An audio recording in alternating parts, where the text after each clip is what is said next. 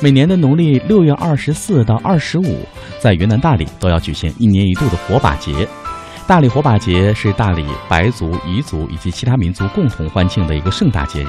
相传呢，大理的火把节是为了纪念忠贞不二的白洁夫人而流传至今的。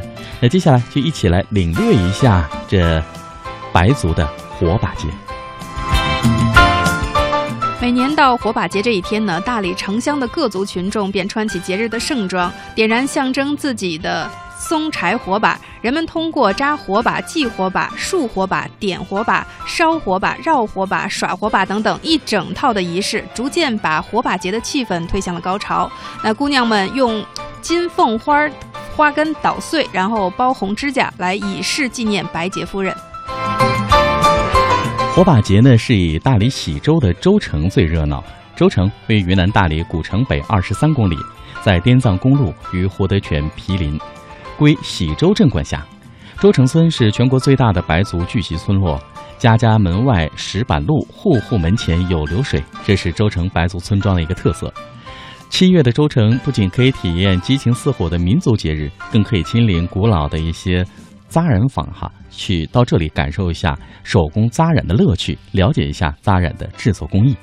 那除了大理喜洲火把节，大理鹤庆的火把节上最忙的要数当年添了小孩的人家，因为当年火把节的火把干、炒豆、腌糖果，还有姜糖水等等，都得由他家来准备，由他家来筹办火把节。嗯，说到火把节呢，我们还聊聊这晚饭后在火把节之前需要准备的工作啊。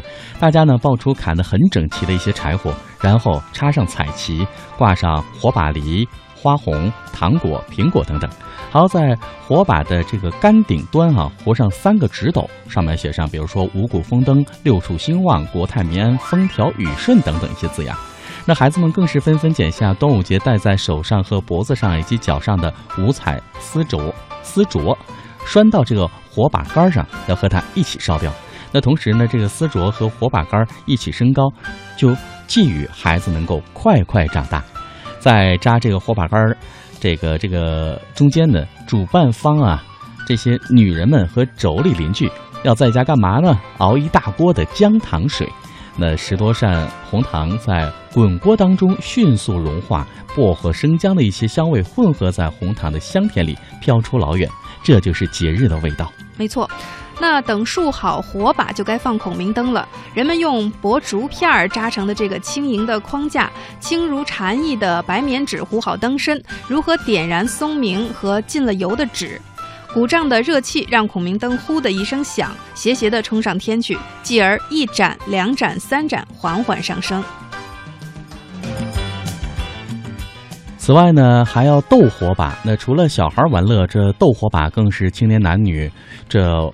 这个开玩笑啊，或者是表达爱意的这样一个方式了。那男青年呢，会把这松柴或者是麦秸秆捆成小的火把耍开，然后看到某个中意的姑娘，就把那个拌了松香面和鸟粪和朽木根粉的松明灰撒到那个火把上，将火光喷向她。那姑娘呢，是一边骂一边跑开哈。当然呢，这里面就有着一些这个调情的成分在里面了。当然，也有一些很大胆的姑娘，是约了一些伙伴儿回斗火把，那只管向男青年去撒那个松明火。那两个人呢是笑来斗去，说不定就成就了一桩好姻缘。因此，无论是在喜洲还是贺庆的白族火把节，都是让人难忘。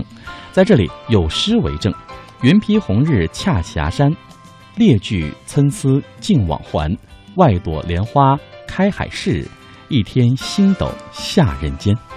真的非常有这个浓郁的民族特色。其实近年来呢，大理州也是非常注重文化和旅游的结合。除了刚才我们给大家介绍的火把节之外，像三月街、蝴蝶会，还有微山小吃节，以及大理国际影会，还有石呃石宝山歌会等等，都是备受游客青睐的。所以大家有机会的话，可以不妨到大理去过过节，体验一下这种别样的呃民族风情啊。嗯。